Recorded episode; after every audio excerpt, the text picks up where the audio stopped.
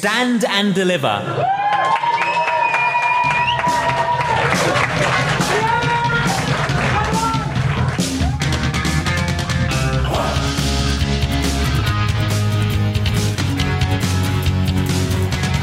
Hello and welcome to the Stand and Deliver Comedy Podcast, episode number 16. My name is Rhodders and I'm a promoter. In fact, I'm the promoter of the Stand and Deliver Comedy Club, which lives up above Smoking Billy's Rib House, right slap bang in the centre of Reading, a town which is very slowly beginning to grow uh, a comedy scene. Bit by bit, more nights are popping up, and in fact, I do have some news to share uh, on on that sort of line. I'll, I'll tell you towards the end of the podcast.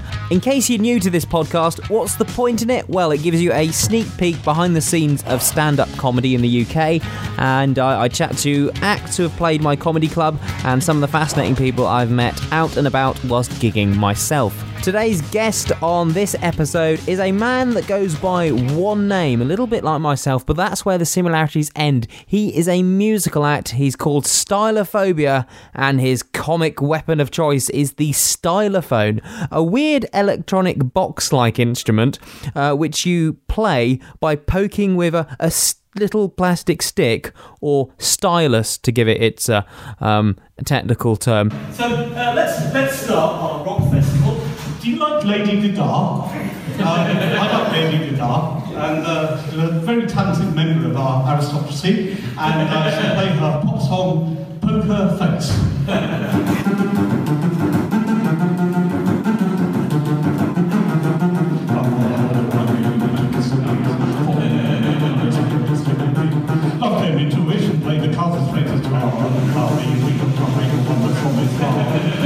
Love them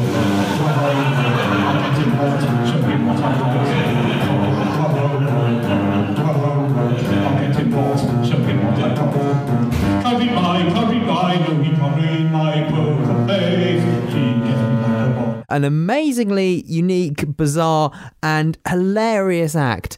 Uh, right, but before we get onto that, uh, I'm just going to tell you what I've been up to. It's been incredibly busy, and I am uh, quite tired. I I normally like to get these podcasts out on Sunday night so they're ready for everyone's Monday morning commute. But uh, had a late night last night because I was for the second year running. I was in the Amused Moose uh, competition uh, quarter final. 200 people apply roughly, so it's I, I was really really happy j- just to get in. But um, competitions are very very strange. I'll explain to you quickly how this one worked. The audience voted on scorecards that were on their seats. Had a little biro and they wrote you a mark out of 10. Uh, and there were also industry judges in. These could have been comedy club uh, bookers, um, TV producers, uh, people with professional links to the world of comedy. Uh, and it just adds a very very strange dynamic uh, competition to to making comedy competitive because uh, the acts are under a, a new type of pressure. Uh, it's usual for uh, comedians to be nervous before a gig, but this is a different kind of nervousness because uh, it's more like going into an exam because you, you were actually being marked tonight, uh, which is very, very strange. Uh, now, most of the comedians are well. In fact, I've never been to a competition where comedians have been horrible. Uh, they've all most people are very, very polite and nice to each other. Um, no one tries to put each other off. I think people genuinely want each other to do well. But there is this undercurrent because, of course, everybody wants to win, and if you say you don't, you, you're lying or just terminally confused. Um, so, it, and also as well as the acts being under pressure, the audience are under pressure by the mere fact they have the power uh, to decide who wins the competition. That I think adds a bit of a distraction and a barrier between uh, them and the act. Whereas if it is just a normal comedy club, they're under no pressure just to laugh and they can have a good time and they don't have to concentrate too much. If they zone out, no one's going to tell them off uh, unless they look particularly gormless and sit in the front row. Whereas this, they're probably thinking, oh, oh, uh, maybe he should have a five. Oh no, maybe he should do a six. Oh, but I like that joke. So they're probably overthinking things a bit, uh, making them a bit tougher. And uh, for whatever reason, and I, I don't know how the running order was decided, I was put on first, and this is always this is the, the spot I really didn't want uh, because the audience was st- they're still getting re- um, used to how the um, scoring works. Also, because there's so many of us on the bill, doesn't have the same amount of time as in a normal comedy show to warm the audience up, simply because there's so many of us on the lineup, and uh, I worked as hard as I could, and if if I'd messed up or forgotten a joke or just not done very well, I would tell you guys. I, I'm not deluded, but I really thought I tried my best. And by the, about halfway through, I was waking the audience up, and then of course you have to get off. And I, I would, I'm not saying I would have got through because there were some really good acts that went through, uh, but it would be nice to know what would have happened had I not gone on first. And obviously, it is gutting not to go through uh, when you've been practicing for, for months to do this. However, a gig's a gig, and it's not every day you get such a busy room to perform to on a Sunday night. Sunday night gigs are normally pretty quiet, and I certainly don't get to perform in the uh, Karma Sanctum Hotel every weekend. I mean, it's an amazing venue, and that's what it's about, isn't it? It's all about performing. So at least I got to do that, and uh, it just motivates me to try even harder uh, this year coming up. One of the acts uh, that got through was a Russian comic by the name of Vitaly Filipskiy. Did a fantastic job. I, I do urge you look him up. And uh, during the interval, we had a quick chat about how we found the night and what we thought of competition comedy in general. This is the Stand and Deliver Comedy Podcast with Rhodders. Uh, we're backstage at what is it, Karma Sanctum Hotel. We're between the kitchen and the toilets. I mean, showbiz. And you cannot tell one from the other, basically. No, it's pretty horrendous. Uh, I mean, Vitaly, uh, you were on second or third. I was on first. How did you find out there? It's uh, quite a big room, fifty odd on a Sunday night. That's not bad going. Yeah, it's, it's around 50 people in a cinema room, so a little bit weird. Uh, they are not drinking much, which is even weirder. But fortunately, I wasn't first, so it's it's all fine. That was my my job. Um, Yeah. But I felt they were all right. I think. Um, but I'll admit, I don't like competitions. It kind of it makes it like an exam, like you're at school again. Yeah, I don't know. I'm, I'm used to do gong competitions. I love Oh. I love those, but uh, this yeah a little bit different, a little bit friendlier crowd. So now at least you know you're not going to get interrupted, and you can have your fair five. yeah, yeah, yeah, yeah. Oh, sweet. So uh, But I was like finishing my stuff already, and it was clearly still 4:30 or something. So I was a little bit uh, yeah a little I bit worry. confused. I worry about timing of these things because, like, some nights just stuff. Depending where the laughs are, it will alter how. So to have to do a tight five under pressure, and it's a comp. That's what messes in my head with this. How do you time it up? Do you actually? I, I try practicing and timing myself, but that's never accurate. I'm either like a minute under or a minute over. Well, I, I put all my jokes in uh, Microsoft Word, and I know that with a specific, you know, format and specific size font, one page is two and a half minutes. And if people don't laugh, it's maybe two minutes. But if they don't laugh, then I'm way well, you know, I'm happy to go off stage a bit earlier. So this is how I do it. So I know that five minutes is two is two pages in Word document. What you've worked out the exact font size to time out your set. Yeah, exactly. And what, what font do you use? Uh, Arial 12. You know what? You should have said Comic Sans. Hey. I can't believe that. That is the most precise answer ever. Oh my god! But now, our job's done. Uh, we can forget about work tomorrow. We can have a few drinks and watch everyone else. Absolutely, yes. Oh, sweet. And hope for the best We used- for our careers. Yes, let us all pray. Um, awesome, uh, Vitaly. Best of luck with all this lot. Yeah, good luck to you as well. Cheers. Vitaly Filipskiy there. Now, at the time of recording, it was the interval, so neither of us knew who was going through. All right, let's get on to the headliner, the headline act of our comedy podcast today. It is a man known as Stylophobia. You'll hear in this interview that I actually admit to missing the point of this act. I, I didn't get the point of the stylus that he so deftly wields and plays his stylophone with. And we talk about all sorts of things. Uh, we talk about why he transitioned from uh, playing in bands to performing comedy, how school fed his desire to be funny. Um, we talk about what it's like to be married to another comic. He's married to Mel Byron. Uh, must be a 24 hour sitcom in their house. We talk about when stylophones go wrong and the advantages of being a slightly older comic on the circuit. Recorded during last year's Edinburgh Fringe Festival on one of the many stages in the La Vida venue. This is Stylophobia. This is the Stand and Deliver Comedy Podcast. I'm in Edinburgh with Stylophobia. Hello. Hello. So Stylophobia um, plays a stylophone, which it's, it's it's an instrument played with a stylus. That's the I can't really describe it. It's a, it's a very strange thing. I don't think I'd heard of one until you until you I, I saw you in a in a, in a gig in Luton. Yes, uh, it's a very primitive, maybe one of the first electronic organs. And uh, I don't know too much about the development of it. It was invented by an inventor. I looked on Wikipedia, and um, it was then manufactured, and of course, it was a bit notorious for being promoted by Rolf Harris. And um, of course, uh, Rolf Harris is quite rightly uh, out of public life, and so there's no competition for me. I can uh, play it uh, with no rivals. So now the premier um, stylophone player on the, in fact, the only stylophone player. The only thing, the sound reminds me of a theremin, another weird electronic instrument. Have you ever thought of incorporating that? Well, uh, funny you should say that, Rodri, because I'm actually in a band that has a theremin player as well. And he's, uh, he's somebody in London, and he plays the theremin more or less professionally. You know, he goes out there, and um, uh, so um, as I say, I, I, do play in a band with a theremin, but I'm just playing guitar, and he plays the theremin. Uh, we did have a free jazz night where I played stylophone and he played theremin, and we played free jazz, which is not my favourite kind of music, I have to say. Uh, but it kind of worked, I thought. So your, your act incorporates, there's a lot of puns, there's a lot of jokes, there's a lot of uh, craziness on the stylophone. What came first, though? You performing music or you performing comedy? Oh, definitely performing music. Yeah, I've been in bands uh, ever since I was a student, and they've been jazz funk bands. I was in a folk band. I've been in covers bands. I was in a sort of um, a tribute band to the Clash for two years, which um, we had an agent and we went round pubs playing. This was a long time ago now. So I was playing electric guitar, and uh, so it's it's had a very sort of musical if you like, context. Um, and I had a few stylophones as a kind of a sort of joke originally. And I thought, well, what can I do with these that might be uh, just funny or strange? So it's the music that came first.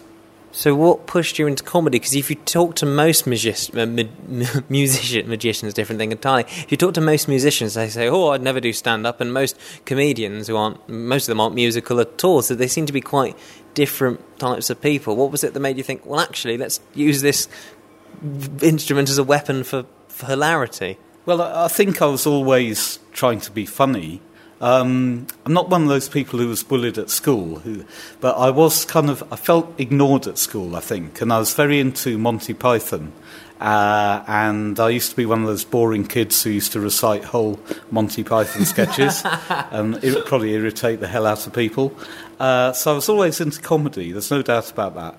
And um, I was always trying to be funny, and um, I don't know what happened to that ambition, but anyway. Um, uh, so um, the stylophone um, was kind of like a natural extension of being kind of funny. And I thought um, it was a naturally sort of funny thing to, to play. Um, and the older I've got, the funnier it gets, really, because it's kind of unexpected. Well, you were saying after well, we did it, we performed earlier, and after after you, you said that if if I looked all, all Actually, maybe I was talking to Lucas about this. I get all my conversations there and mixed up into one, but whoever had it, the, the, the overall conclusion was if you had long hair and looked all wacky and dressed wacky, it wouldn't work because at the moment you come on very proper. You have a shirt, you have a tie, you yeah. always wear a coat, yeah. and it's kind of it's almost a bit like a like a, a downtrodden office worker, and yeah. then you do a Jimi Hendrix impression. Yeah, yeah. I, I think that's uh, absolutely um, intentional. Um, I don't think I, I always mistrust people who look really weird and as though they're clowns or whatever. Uh, I don't have a fear of clowns. Um, you're not a coulrophobe, you're a stylophobe. No, no, I have no fear of them. I mean, as long as they don't interfere, uh, yes. as long as they stay outside the house, um, it's fine. But uh, yeah, uh, uh, the comedy is really, it's, it's sort of anti comedy, really, isn't it? It's like somebody being completely ostensibly normal and uh, sober and uh, an upstanding member of the community who suddenly goes a bit um, mad with um, a strange musical instrument. Um, and I suppose um, it, it, there was a gig I did, I don't know, probably a year ago, where the MC said he thought I was, he reminded I reminded him of somebody's favourite uncle at the Christmas dinner having a kind of nervous breakdown. So I, I thought that was kind of apt in a way. Because I, I have to admit to you uh, that I didn't understand the act the first time I saw it. I took it exactly on face value. It was, it was in uh, St Albans, me, Lucas and Izzy Lawrence were doing a car share, and they were raving about you, and I was just like, I don't get it. It's just a man of a silly instrument. And I saw you again, and it was a similar set. I thought, okay, well that was deliberate. Oh right, and then I felt like such an idiot, and I watched you a third time, and I laughed my head off. Do you sometimes feel you have that effect? An audience doesn't get it and takes it literally and misunderstands you, and does that frustrate you when that happens, or is it a way of weeding out people that aren't meant to be your audience? Yeah, that's a good question because I did a gig back last November and it was supporting a band who did these mildly funny songs. Uh, they were meant to be mildly funny as opposed to mad songs. And I was one of the support acts, and there were about 100 people in the audience. And I did my set, as you've seen, and hardly anyone laughed. And I, obviously, that wasn't good. Um, I went out into the foyer in the interval, and the guy came up and said, You know, I was really trying hard not to laugh at your set. And I thought, Oh, thanks, you know, that's a weird backhanded compliment. That's a world record backhanded compliment. no, the, the point was they, I don't know, they expected music, and uh, I was st- straight ahead comedy, and somehow it didn't register with them, which did surprise me. Um, but generally, if they come to hear comedy, then they will get it pretty soon. But yeah, it's true. Some some just don't. I think, and I, I don't think I appeal to everyone by any means. If people like Michael McIntyre, they won't like me. I think, and vice versa. Is it vice versa? I know. If they people no, if I like Michael McIntyre, he won't like. No, hang So on. if Michael McIntyre likes you, you No, won't necessarily like like him. No, I don't like. I don't like him. Possibly he likes me. He's never said. I've never met the guy. Yeah. Uh, but his audience, they like him. They don't like me. They might like me, but they don't like him. If I know they, they like him. me. They, their audience No. like. I, I, let's start again. do, do we ever? We need we need a bit of scrap paper and a pencil for this. Yeah. Um, uh-huh. Well, uh, going back to being misunderstood, because I do stuff like I think comedians do like being marginalised slightly Hmm. and feeling they're kind of renegading a bit on their own. Because I've been doing some couple of surreal bits, Hmm. and when it works, it's great. But sometimes I do get Hmm. an odd sick satisfaction of someone just looking confused, and then they say, Yeah. "Can you explain that?" And I can't because I've just done something surreal and Dadaist. I've put a I Yeah. put a silly thing on my head, and I've Yeah. I've done a silly voice. But at the same time, I'm happy they think I'm an idiot because it means I've got one over on them. But also, I'm sad because they think I'm an idiot. Do, Yeah. do you have that conflict, or, or is this? Do you see what I Not mean? really. I, I, don't, I don't know. I, I suppose I'm secure enough in my domestic existence not to mind if they think I'm an idiot, really. It doesn't. And I think it's part of being quite old, really, that, you know, what people think of you is just not really as important. Um, but that's only my personal perspective. Um, but yeah, I, I like doing things that are really, really stupid and spectacular in some, yeah, i- i- i- in the, the, the original meaning of the word, a spectacle. I want to make a spectacle of it, and possibly myself. Um, and so uh, the first comedy thing I did with the stylophone was come on with a shark sellotape to my head um, and played the theme tune from Jaws. Well, Why wouldn't you? Exactly, yeah, especially with the tenor stylophone, you can go. And it was uh, simple yet effective. You know, people. It's just a really stupid yet highly visual thing to do. So uh, I always wanted to make something visual of the comedy and not just what I said. Because, I, I, you know, at the end of the day, I'm not a very good actor. I can't feign you know, I can't feign outrage or, you know, I can't do that very well. And a lot of the comedy is people being outraged or, you know, not, not everyone, obviously, but I, I can't do that kind of comedy.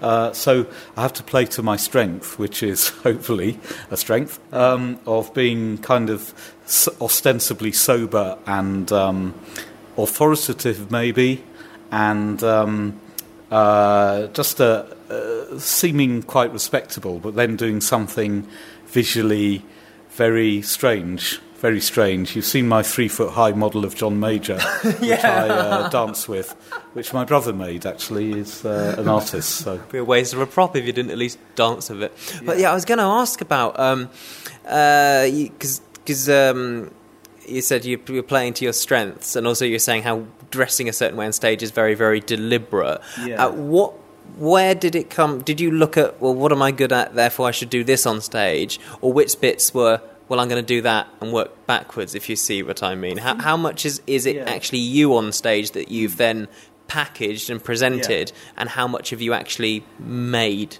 Yeah, it is. Uh, say it's nearly. It's about eighty percent me on stage. Really, I just don't put on a silly voice or any, anything. Um, but I suppose I, with some of the sort of jokes, for want of a better word, um, I do sort of. I do sound a bit different. I sound a bit more animated, I suppose, and give it some energy, which I suppose you have to do anyway if you're on stage. You do need to give it a bit more energy. And um, I was doing a show the other day in Edinburgh, and, and I overheard somebody said, somebody said about me, "Oh, he had energy and all that." And I thought, yes, you know, it was a big room, and uh, about thirty in the audience, and um, you know, it depends on the type of humour, really. But anyway, you know, I have to give it some en- energy anyway. And some uh, gigs I've done, I've made it positively manic. A sort of, if you remember Magnus Pyke, I don't know if you remember Dr. Magnus Pyke. He was this sort of mad scientist figure who came on and uh, explained about, you know, how clouds form and things Ah, no, no, and he'd sort of gesticulate wildly. And uh, I suppose there's an element of Magnus Pyke. was on, on TV a while back? or- Yeah, yeah. And going even further back, there's an element of Michael Bentine, getting into a solid sort of history of comedy here. Uh, Is that Michael Bentine's Potty Time? Is that him? Right. Yeah. And before that, he was in the Goons. You know, he was an original member of the Goons. My dad recited the Goons to me so much. He was doing all the Eccles voice and all Yeah, that lot, so I was brought up with that. Yeah, my older brother was into the Goons a, a lot, and uh, I, I sort of picked up some of that. And uh, then Monty Python. It was mainly Monty Python with me. And looking back, if you think of that iconic, hate that word, but it's kind of iconic um, uh, Ministry of Silly Walks, that's somebody being ostensibly very sober and straight laced and an authority figure, a respectable figure, and do, so doing something incredibly stupid. And, and I think that struck a chord with me. Because it seems to me sometimes to highlight the absurdity of a situation is just to play it totally deadpan and totally serious. Like some of the best heckle Yeah. responses I hear is when the, he- the the comic just takes it like it's a reasonable inquiry, Yeah. even when the guy's absolutely out of his skull. Yeah, yeah. That, that's the kind of thing that. Yeah, do you get many hecklers? Because I've never seen you. I'd, I've, I'd, well, I, I wouldn't wish a heckler on you, but I'd love to see how you'd handle it because it's a because you wouldn't Yeah. want to break character, and yet I wonder if yes, it, or is it because the character is quite low status? People don't tend to attack it. Yeah, there's. Uh, to be honest, I very, very rarely get heckled, and if if I do, they're just really drunk. Um, and I, I can't honestly think of any heckle that's kind of been aimed at me. Really, um, they might recognise the tune I'm playing or drunkenly do that. Um, and I, I, yeah, I, my act can't really be heckled really because it's just you either kind of accept it or you don't really. Um, and I suppose people who don't accept it just sit it out and wait till the next person comes on. And and so it's not really. Yeah, it's not, uh, as I say in my act. I don't pick on the audience anyway, but I do crowd surf, so they have to extend their arms uh, to uh, obviously uh, break my um, uh, dive uh, from the stage. Uh, and uh, yeah, that, that hasn't worked out. Um, led to some injuries. Um, but uh, yeah, I, I don't get heckled really. It's true. So you're, you're married to a comic. Does Yeah. being married to a comic mean that it, you talk about comedy even more? Do you have someone to workshop with, or is it kind of like it's a very separate hobby for, for both of you? Is there any? Because I because I, I, was trying to think it would either be brilliant or awful to be. Because are you constantly testing material on each other? What? How does that dynamic work? Good, good question.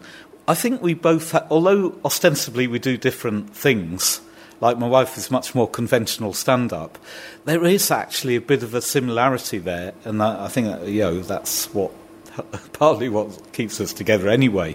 Um, but there's a kind of vocabulary of comedy. There's a kind of set-up, punchline, um, energy, um, projecting something of yourself, whatever that may be, that I recognise in her and she recognises in, in me. So although our styles are very different, we, we're still able to kind of relate, if you like, to the comedy. Um, and, you know, she has her own taste in comedians, and I do, but um, there is something sort of basic to comedy, I think, and it. I don't want to get all theoretical or analytical, but there is a kind of vocabulary of um, a setup and a punchline and a, some kind of sense of climax and surprise and unexpectedness that I think all comedy shares. So uh, yeah, we we do kind of try material out on each other, and um, I've been asked. Uh, I'm trying to recreate my um, theme tune from Jaws at Edinburgh, but there haven't been any rubber shark masks. I've tried all the fancy dress places, and there are no rubber shark masks. And despite her act being very different, nothing to do with sharks, she said, "Yeah, yeah, go for it, go for it. You know, you need that rubber shark mask." Um, and so my niece, in, uh, she said she'd found one in Durham. But, I mean, not, It's not can't really get there, and they, they can't really. Then she's going to go courier it over herself. Yeah, so I, I think unfortunately I have to spend Edinburgh without a shark, a rubber shark head. oh no, Um, it's a shame because it'd be good to appear in the street. it's a hard thing with, with props. There's also so much to go go wrong. Yeah. Like, I, I remember there's, a, there's well, well, there were a few funny things that happened. I mean, there's, t- there's two things, actually two things I want to touch on that happened when you came to play my gig. One of them was funny, but also very sad at the same time. As you walked off, one of the stylophones fell out your blazer pocket. Yeah. And br- did it break? Well, uh, it may be that the back fell off it, but it's designed to have the back, you know, open, so it, no harm was caused. I'm pleased no stylophones were harmed during. Because have, have you had technical mishaps like batteries not working and then uh, Oh, I- yeah, yeah. Did you got ways ways out of it? Because because Yeah. if I saw it, I'd think, oh, maybe it's part of the act until it Yeah. dragged on for too long. Well, I, I do carry a spare stylophone in my pocket, and so I can make a joke of that. I say they've been breeding or whatever, and get another stylophone out. I have had occasions where the batteries have run out, but again, I've had the spare stylophone now, and it's a long time since I had a really bad meltdown. I remember year, years back this was. Um, I was in a show, and I had this horrible cheap amplifier uh, that I should never have bothered to. Yeah, I should have got something better. Anyway, that packed up completely, and my entire act was me tinkering with this amplifier at the back. No. Uh, and I was wearing an anorak. and I had some friends in who very, actually, very politely laughed their heads off throughout the whole thing. Um, but yeah, it's just me behind this tiny amp with a, a sort of screwdriver. And uh, that was the act. That was the act. And uh, yeah, so that was going a bit too surreal, really. but Did you chuck it off the stage in the end? well, I I can't remember what happened. I would have felt like that. I'd kicked it. I would have kicked it. Yeah, yeah, but um, you know what it's like when you're out there. You have to make the best of it, really. And uh, Frustrating. I, you know, if I'd been more experienced, because I was very inexperienced at the comedy, I would have just told jokes and had a stock of jokes in reserve, or or at least commented. But it turned out to be a surreal performance art piece of me tinkering with a tiny amp. but initially, the only joke I had about it was I had those little gunpowder things that they no longer Oh, sell. fun snaps. Yeah, yeah. Oh. I used to carry those around, and I used to pretend to get an electric shock and sort of throw down a fun snap and then collapse on the floor, and then not not move uh, until people thought I'd had an electric shock and uh, was kind of unconscious. Post Tommy Cooper, that's quite scary, isn't it? Yeah, yeah, and um, they stopped selling them then. Otherwise, it's your fault. can't do it now. Um, but I think they sell them in the joke shop in Edinburgh. I think maybe they're legal here. Or Possibly. Have, have you? Were you like well versed enough in the world of comedy to not find the, the transition from performing at music nights to performing in comedy clubs uh, difficult or strange? Because I had a, I, I performed at a, I emceed a gig recently where there was it was a really funny act. Did a did um has a looping pedal. Did, did, really really talented, but he mostly played at that point. He mostly played music night, so we didn't hmm. really know how it worked. So I was getting the crowd warmed up, doing some jokes, and I was just about ready to bring this guy on when he just wanders onto stage and starts tuning up his ukulele. Oh, and I, and in the end, I was like, well, I was going to bring him on, but he's already here. And in the end, I just improvised a song Yeah. while he was tuning up, and it's just like. He completely ruined it. And I was just like, because he just didn't know any better. Yeah. He wasn't deliberate sabotage. It was Right, just. Did, well, did you? Yeah. Do you see what I mean? That is interesting because I, in when I, you know, doing this, I, I played. I started basically in late 2015, and I was just playing music nights. I was playing open mic nights with tunes on the stylophone, and um, although they were inherently stupid choice of tunes like Rasputin and um, Eye of the Tiger, and um, oh, um, you know, Born to Be Wild. Um, uh, yeah, it, the music audience is very different. I found they um, they just sit there and then yeah, they were laughing, uh, but obviously the tune itself is the joke. It wasn't actually playing it for rather than its own, if you like, sake on the stylophone, and uh, then it was very different because everyone else just had an acoustic guitar, so it or at, at best a ukulele. Did the real musicians resent this wackiness? Yeah, I think they did. Yeah, um, I think uh, yeah they they um, had possibly c- composed their own tunes, and um, they were keen to play their own compositions. And you were ironically playing Jimi Hendrix. yeah, so you know it's like Ed Sheeran's playing, and then you know uh, somebody comes on dressed as Mr. Blobby. You know, it's, it's not really appropriate. Um, but yeah, so uh, I thought, well, actually, if I just inject you know the comedy um, into the music, I, I, I do I'll do the comedy gigs because you know you just get a much better reaction, and uh, there are far fewer people doing musical comedy than there are people playing acoustic guitars in in pubs. Um, so it, it made sense to increase the comedy element and uh, leave the open mic circuit, and uh, I've been done that for two years and one month now. Did you find the, the the comedy club more more pressure? Did you find audiences more attentive or less attentive than doing music nights? Yeah, they were much more attentive, much more pressure, but much more rewarding. You know, you get a, a, a response, and um, and so uh, I don't regret, if you like, doing the comedy rather than music, um, because uh, the pressure makes you actually less lazy as well. It makes you want to sort of be funny, which I think is obviously a good thing. Do you still play with bands now or not? Is the comedy taken over totally? Well, technically, technically, I am in a band, uh, but we haven't had a gig since December before last. right. and I saw the guy. Um, I was doing a gig in Oxford, you know, comedy gigs, uh, and he lives in Oxford. And um, I said, you know, come down to my gig, you know. Um, we'll, and he came down and we talked about the bands, and he said, oh yeah, I'm doing all this. Yeah, I'm getting stuff together. We're going to do a video and all this. But know, that was a good ten weeks ago. So, you know, uh, yeah. And in the meantime, I've done what you know, twenty stylophone gigs or, or whatever. So inevitably, it's it's taking over a bit. Were you in Old Comedian of the Year that that competition Yeah. or not? Do you think there are is is there? Do you think it's easier in some ways to start comedy when you're older because you've got more experience and more perspective? Like you were saying, you said I, am not too bothered about what people think because I'm kind of happy Yeah. with myself. Do you think it's easy in that respect, or are they any? Because the fact they've got an Old Comedian of the. Year hmm. suggests that there's there's difficulty of older people being booked. Yeah, it's weird how, I don't know, almost imperceptibly the pendulum has swung from comedians being thought of as old as they were in my childhood, like Frankie Howerd or Tommy Cooper or Dick Emery. They were all, you know, you could never call them young. I mean, they were very, very clearly adult.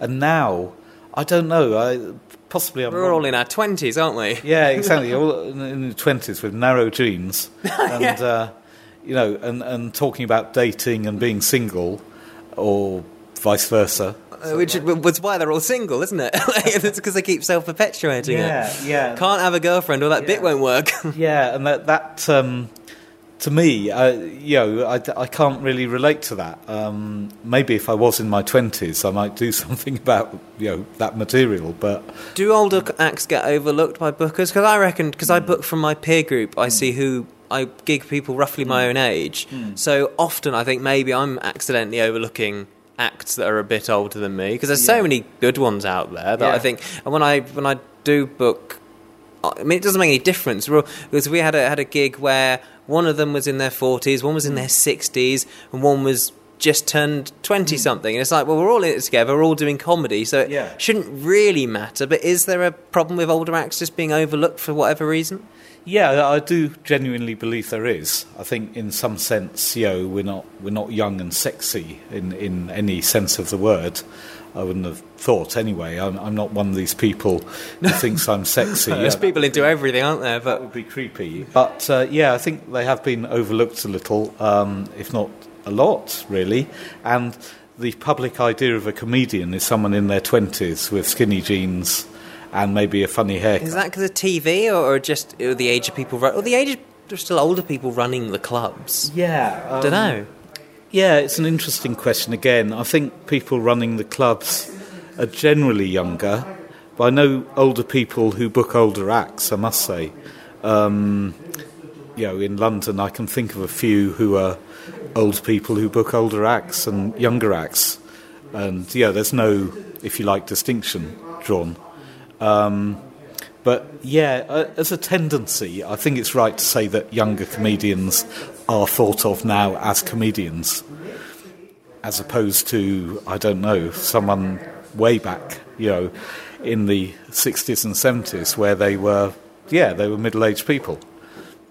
So do you think though there's there's some advantages, like you were saying earlier, to starting because like when, when you when you when you start younger, it all matters to you because you think that's going to be the be all and end all, even if it isn't.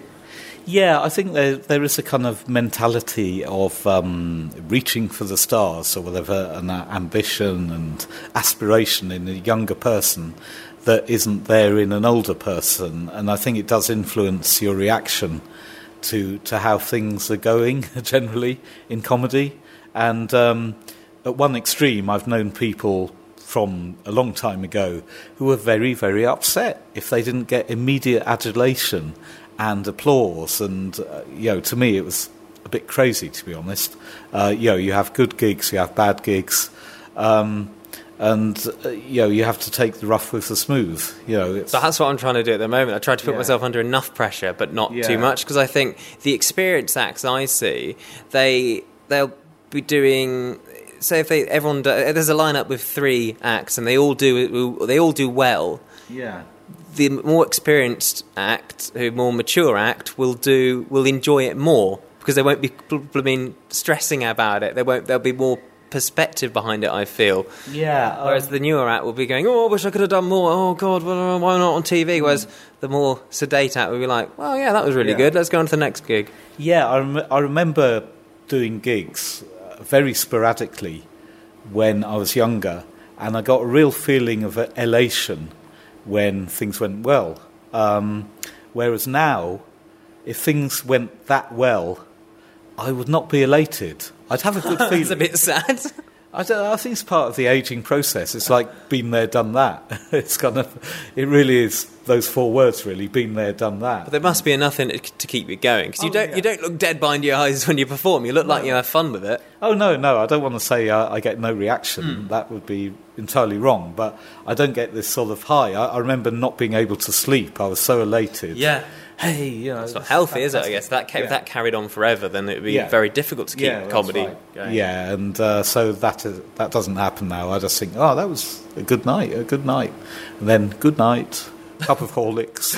Rock and roll. Um, yeah, um, and uh, yeah, that that seems to be, I think, a, nat- a natural process. Um, I hope it's a natural process. Otherwise, yeah, it's, it would be a shame, really. Amazing, cool. Well, we've we've covered all aspects of comedy. Um, where can people find out more about you? Should they want to find your, your music and comedy? Well, I have a Facebook page. It's um, Stylophobia with Dan Rubenstein, good old Irish name. And um, yes, they can find out about gigs I'm doing, and uh, also have a Twitter feed at Stylophobia. So that's it. I haven't caught up with uh, what's it called? Friends Reunited. Yeah, Bebo. MySpace. yeah, yeah. I haven't caught up with them. Um, but uh, Instagram, that was it. I feel too old for Snapchat. Yeah, well, there, there we go. Yeah, yeah. Good old Friends Reunited. I, yeah, some friends did contact me, and I thought, no. I mean, the last time we met, I was seven, and it would freak me out. You know. yeah, what are you going to talk about? Oh, remember when we played with Lego? yeah, exactly. You know, remember when we you know, had those gobstoppers and um, you know you uh, fired fired at me with a potato gun. You know, it's- yeah. So it didn't. You know, Did you live in Beano Town? yeah, exactly. Yeah, actually, they can they can really sting the potato gun. I think they they're illegal now. I've, I have still got one. I won't throw it out. I love. Oh, yeah, they used to be good fun. They did. Yeah. Well, you have to be careful. Yeah, if the armed police see it, I think you're probably going to get shot on sight. true. So, and not with a potato either. With a Pota- potato, potato grenade. You just chuck a potato at them. Yeah, this is it. I mean, potatoes are. They're now deemed to be pretty dangerous in pellet form. where, where are, what, why, why are we talking? Don't know why this happened. I was trying to wrap up, but uh, we've, we've wrapped up our potatoes, and uh, this has been a Stand and Deliver podcast. Thanks very much, Dan. Thank you, Rhodders. Yeah, thank you so much. This is the Stand and Deliver Comedy Podcast with Rhodders. That was Stylophobia there. Such a genuinely nice bloke. There's no ego on him at all, and it's always really nice to catch up with him whenever I have the uh, fortune of being booked with him on, on a bill somewhere. Uh, right, so. Uh, I did say at the beginning of the podcast uh, news regarding the Reading comedy circuit. Yes, it sprouted another little plant. I'm trying to do a, a, a growing circuit analogy. Uh, it's not really working. But yeah, a brand new comedy night is, or well, it's a comedy afternoon. Uh, my comedy mate Nick Bayard is uh, uh, running it, and I'm I'm do, I'm. I'm helping him out a little bit. It's called Mates Rates Comedy. The opening afternoon, yeah, the gig is at four in the afternoon. Uh, doors at three thirty, and it's on Sunday, the third of March really interesting little venue um, called the Bluegrass Barbecue, and it's in this lovely little sort of 30 seater room, so wonderfully intimate. Uh, I will be uh, performing on the opening afternoon. The headliner is Oxford's own Chelsea Birkby. She's blooming good, won competitions. I've watched her loads of times, and uh, I'm just really excited. Not only is it a new gig for Reading, but it is, it's also something a bit different and unusual. And if there's one thing uh, that you can say about Reading, it is unusual. Uh, so yeah, go and look up Mates Rates Comedy on Facebook. Book your tickets now if you live anywhere near. Because let's face it, what else do you do on a Sunday? N- nothing. Uh, right, I I should really stop plugging someone else's gig and promote my own. Our next show is on the 14th of February. The Comedy Club is the perfect place to celebrate or completely ignore Valentine's Day, whichever you prefer. I am compering, can't wait for that. We've got Matt Rees headlining, who's a wonderful act. I've seen him a few times, and I've, I've been meaning to get him on the show for absolutely ages. And then our next show will be on the 14th of March. I, I'm pre warning you because we've got a brilliant headliner for this Sean Morley. Um, very, very unusual and a uh, you don't want to miss him, and Harvey Hawkins will be emceeing as well, so that's going to be fantastic. Uh, so I'm telling you that just in case you listen to this podcast after the 14th of February, and I wouldn't want you feeling left out. Facebook.com forward slash stand and deliver comedy night. All right, just before I go, let's read out a couple of highlights from my own gig diary. On uh, well Wednesday thirteenth, I'm in Ash at the uh, doing Havana Laugh at the Lion Brewery. Then I just said fourteenth, I'm playing at my own club, Stand and Deliver.